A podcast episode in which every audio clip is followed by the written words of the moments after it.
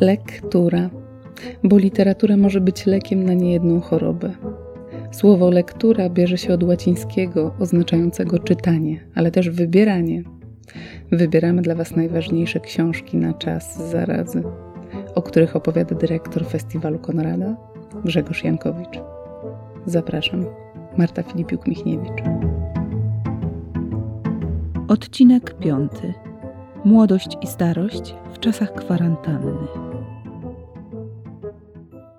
Podcast powszechny. Weź, słuchaj.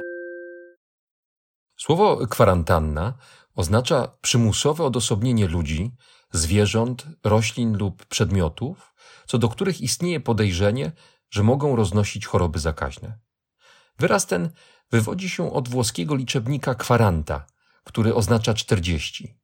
Kwarantina to archaizm i zarazem regionalizm włoski, oznaczający okres 40 dni. I właśnie tyle trwało dawniej przymusowe odosobnienie. Reguła została ustanowiona przez władze Republiki Raguzy, Wolnej Republiki Kupieckiej, której stolica znajdowała się w dzisiejszym Dubrowniku. Przybywający do Raguzy, kupcy i podróżni byli izolowani od lokalnej społeczności przez 40 dni i dopiero po upływie tego czasu mogli nawiązać bezpośrednie kontakty handlowe lub towarzyskie z miejscowymi. Czterdziestka, którą słychać w słowie kwarantanna, inspirowała wielu pisarzy.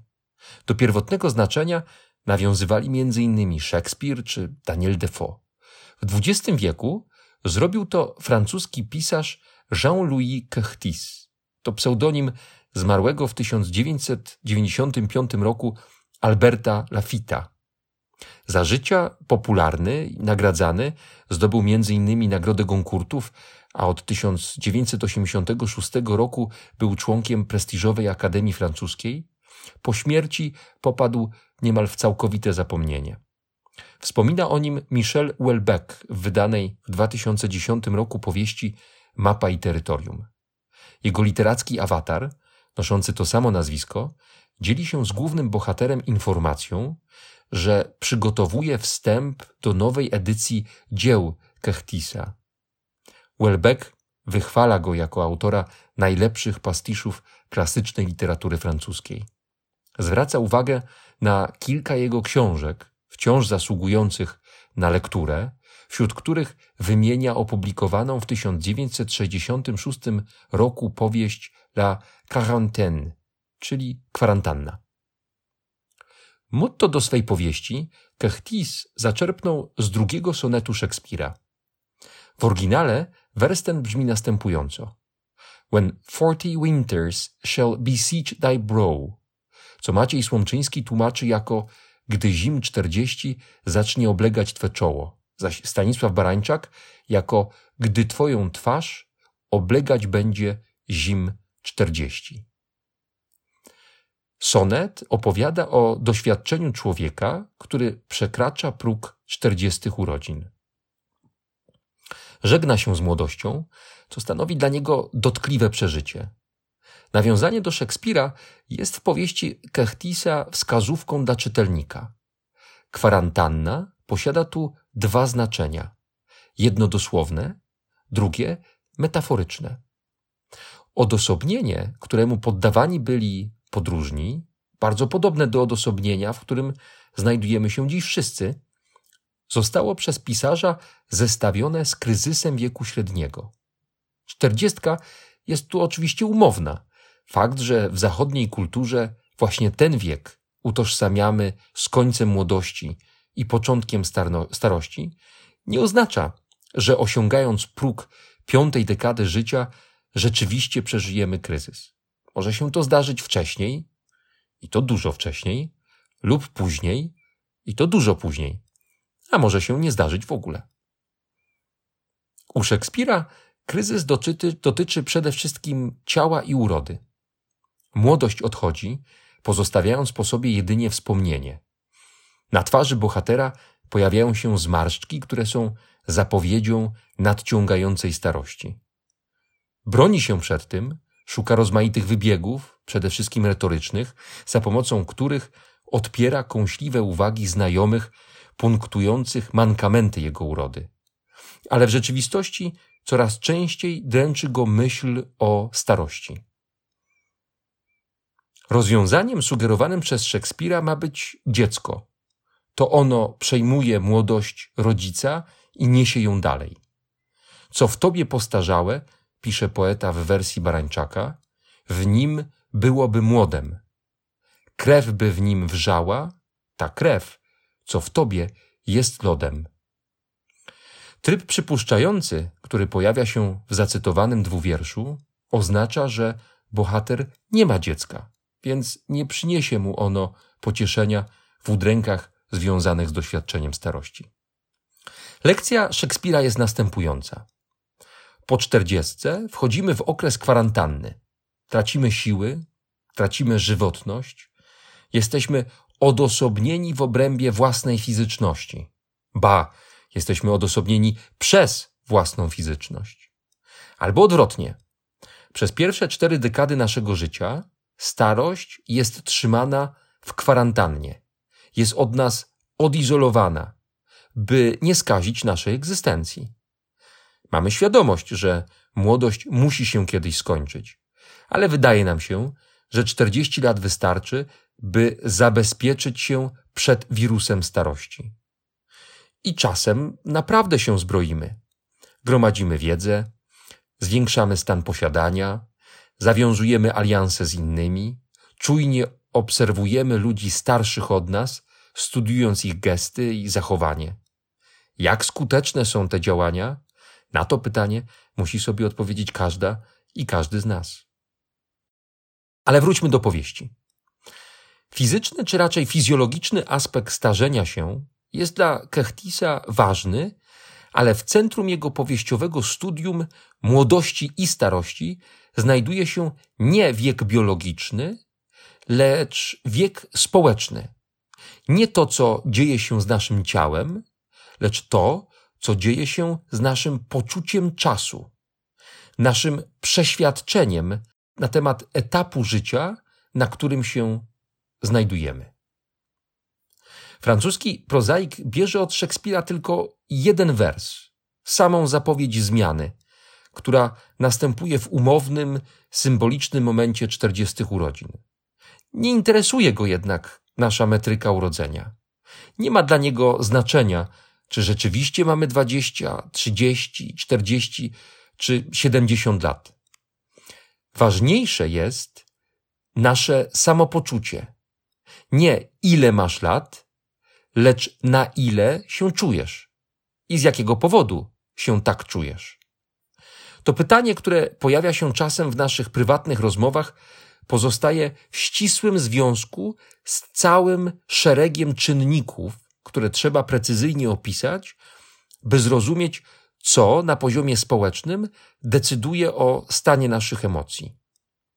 Co sprawia, że pewnego dnia, mimo że nasze ciało nie odmawia nam, przynajmniej na razie, posłuszeństwa, opada nas wrażenie, że nasza egzystencja weszła w fazę przestoju albo wręcz schyłku. Skąd się to w nas bierze? Jeden z bohaterów Kechtisa, André, pracuje jako notariusz. Wiedzie życie na prowincji, z dala od wielkich miast. Jest człowiekiem dobrze sytuowanym, nie może narzekać na brak pieniędzy czy życiowej wygody. Docenia swój stan posiadania, zwłaszcza, że jako głowa rodziny musi zadbać o najbliższych, ale nie jest materialistą. Dysponuje ogładą wystarczającą, by swój los i los najbliższych poddać refleksji.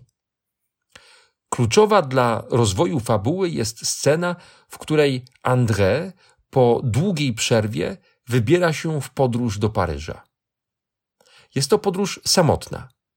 Początek wizyty zdaje się obiecujący. Bez fajerwerków, ale jednak.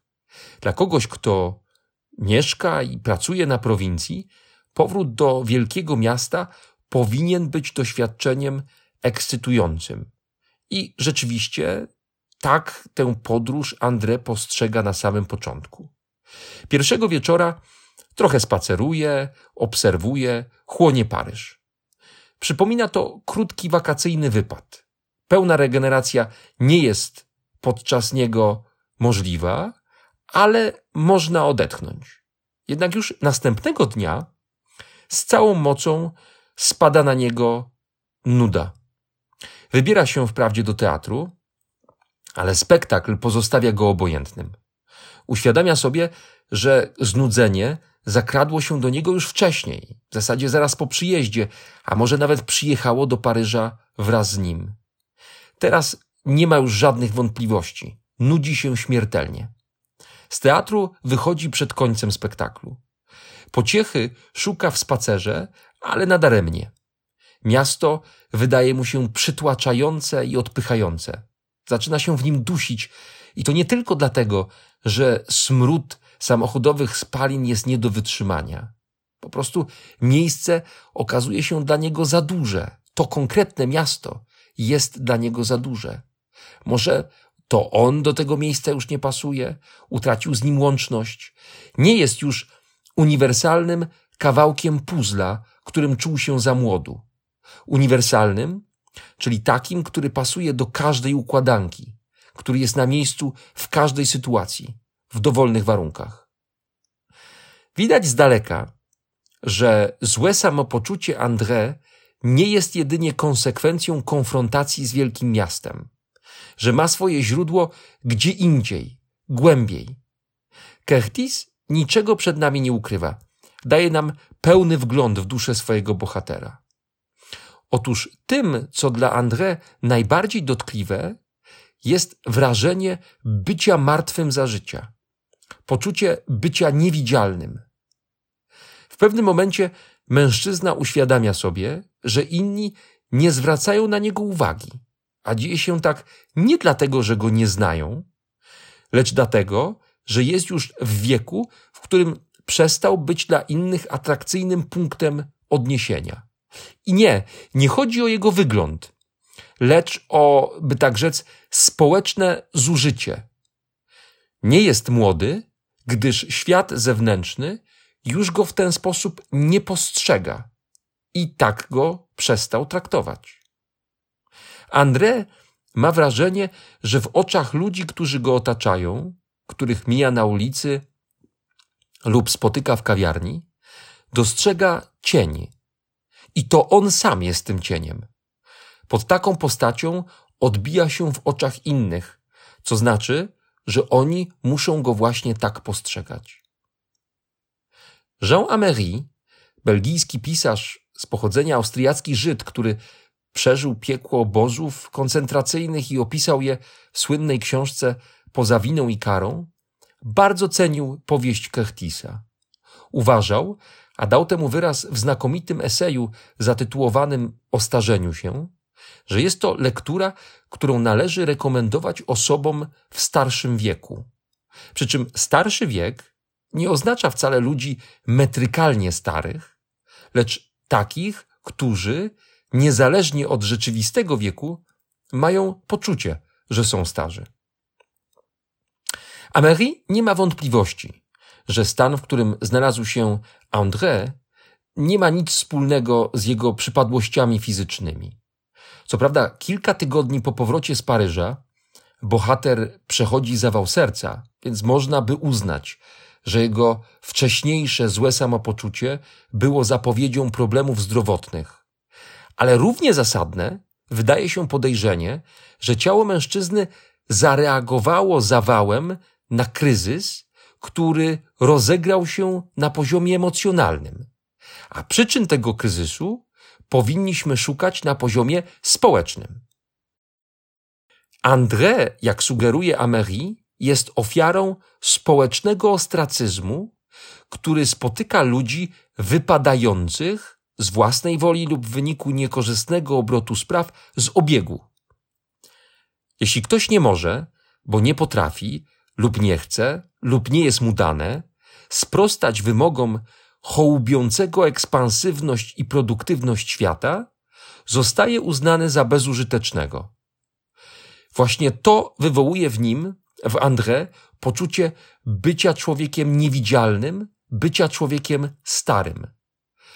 Ma wrażenie osiągnięcia punktu, poza którym możliwy jest już tylko zjazd w dół, ku nieuchronnemu końcowi. W świecie, w którym wielbi się młodość, gdyż uchodzi ona za produktywną i ekspansywną, w którym młodość jest synonimem skutecznego i efektywnego działania, nie ma miejsca dla ludzi starych.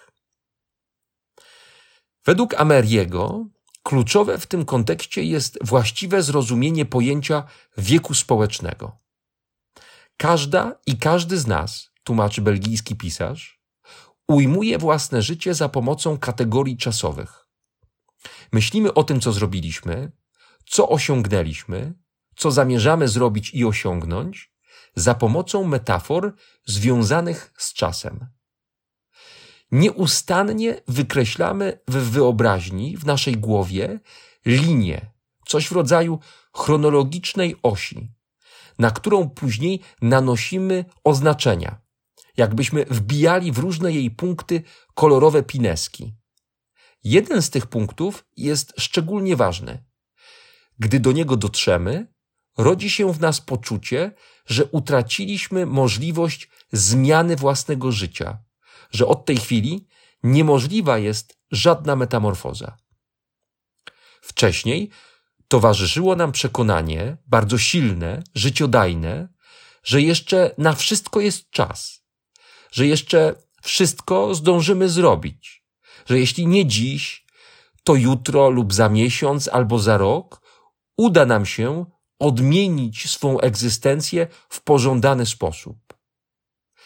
Przekroczenie wspomnianego punktu jest równoznaczne z upadkiem owego przekonania, które zastępuje inna myśl o tym, że jesteśmy tym, czym jesteśmy i zawsze już tylko tym będziemy. Skąd się bierze to przekonanie? Źródeł jest kilka, ale jedno z najważniejszych, o ile nie najważniejsze, znajduje się w oczach innych ludzi. Chodzi tu o spojrzenie społeczeństwa. Bardzo ważne jest to, że nie mamy do czynienia ze spojrzeniem pojedynczej osoby, tylko jak gdyby z okiem całej zbiorowości, do której przynależymy, okiem, które się w nas wpatruje. André cierpi, gdyż pod wpływem szczególnego rodzaju obojętności, której doświadczył ze strony innych, zaczął traktować samego siebie jako człowieka pozbawionego potencjału, jako jednostkę, która utraciła moc metamorfozy. Najpierw wydaje mu się, a słowo wydaje się jest kluczowe, bo chodzi tu o rodzaj wielopiętrowej fantazji. A więc najpierw wydaje mu się, że inni spisali go już na straty, bo tak na niego patrzą, a następnie sam zaczyna tak o sobie myśleć. Oto fragment książki Ameriego. Nikt go już nie pyta, co będziesz robił. Wszyscy uważają, trzeźwo i niewzruszenie, robiłeś to, a to. Inni dokonali bilansu i przedłożyli mu saldo, którym jest on sam. Koniec cytatu. Bohater Curtisa widzi siebie jako posąg, który układem znieruchomiałego na wieczność ciała wyraża jakąś ostateczną prawdę o konkretnym życiu, o jego własnym życiu. Osiągnęło ono już swój punkt szczytowy. Co było do zrobienia, zostało zrobione. Osiągnięte zostało tylko to, co można było osiągnąć. Życie biologiczne jeszcze się nie skończyło. Może nawet trwać wiele lat. Jednak na poziomie społecznym będzie to już życie starca. Przynajmniej w jego mniemaniu, w jego wyobraźni. Przypomina to kwarantannę. André zostaje odsunięty, w zasadzie sam się odsuwa od reszty społeczeństwa, by nie zarazić pozostałych bakcylem zużycia. Spełnia w ten sposób oczekiwania, które społeczeństwo pod jego adresem kieruje. W gruncie rzeczy już nigdy z tej izolatki nie wyjdzie, nie zostanie wypuszczony, a raczej już nigdy się z niej nie wypuści, bo sam pod wpływem społeczeństwa się w tej izolatce zamkną. A gdyby tak odwrócić to porównanie, porównanie, które proponuje nam Kechtis, i uznać, że prawdziwa kwarantanna, którą teraz przechodzimy, otwiera nas na doświadczenie społecznej starości, o którym opowiadają książki Kechtisa i Ameriego. Niby nie ma spojrzenia innych, bo pozostajemy w odosobnieniu, nikt na nas nie patrzy. Ale przecież to spojrzenie jest. Nosimy je w sobie, podobnie jak nosi je w sobie André.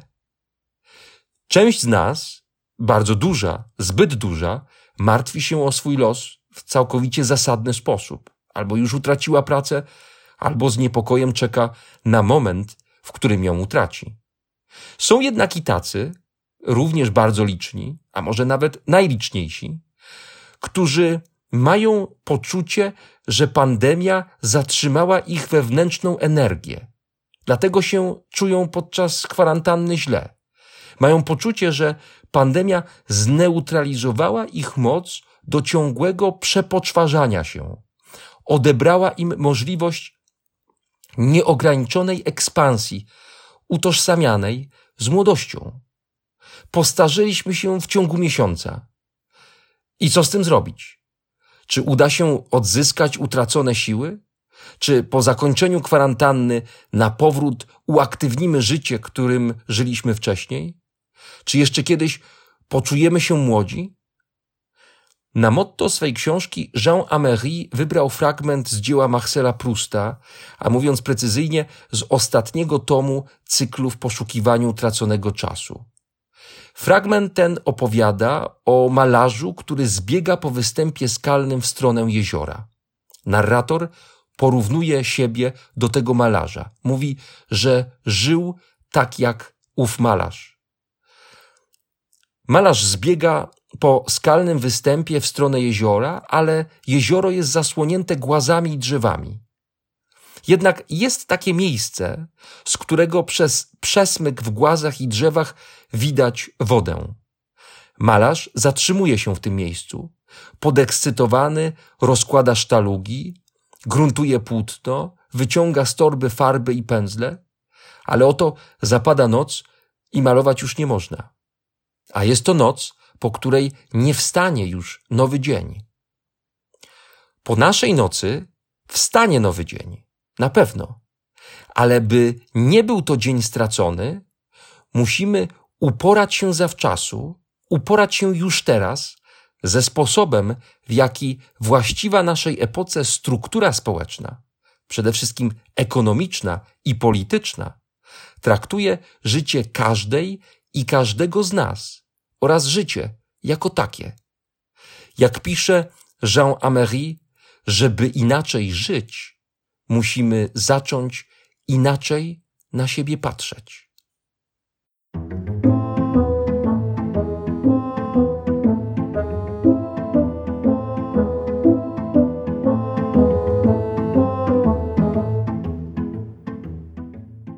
Weź, słuchaj, czyli podcast powszechny.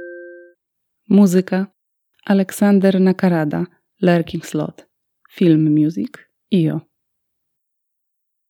Jeśli słuchają nas Państwo w Spotify albo w Apple Podcast, zasubskrybujcie nasz kanał. Jesteśmy też w Google Podcast i w aplikacji Lekton oraz na www.tygodnikpowszechny.pl/podcast.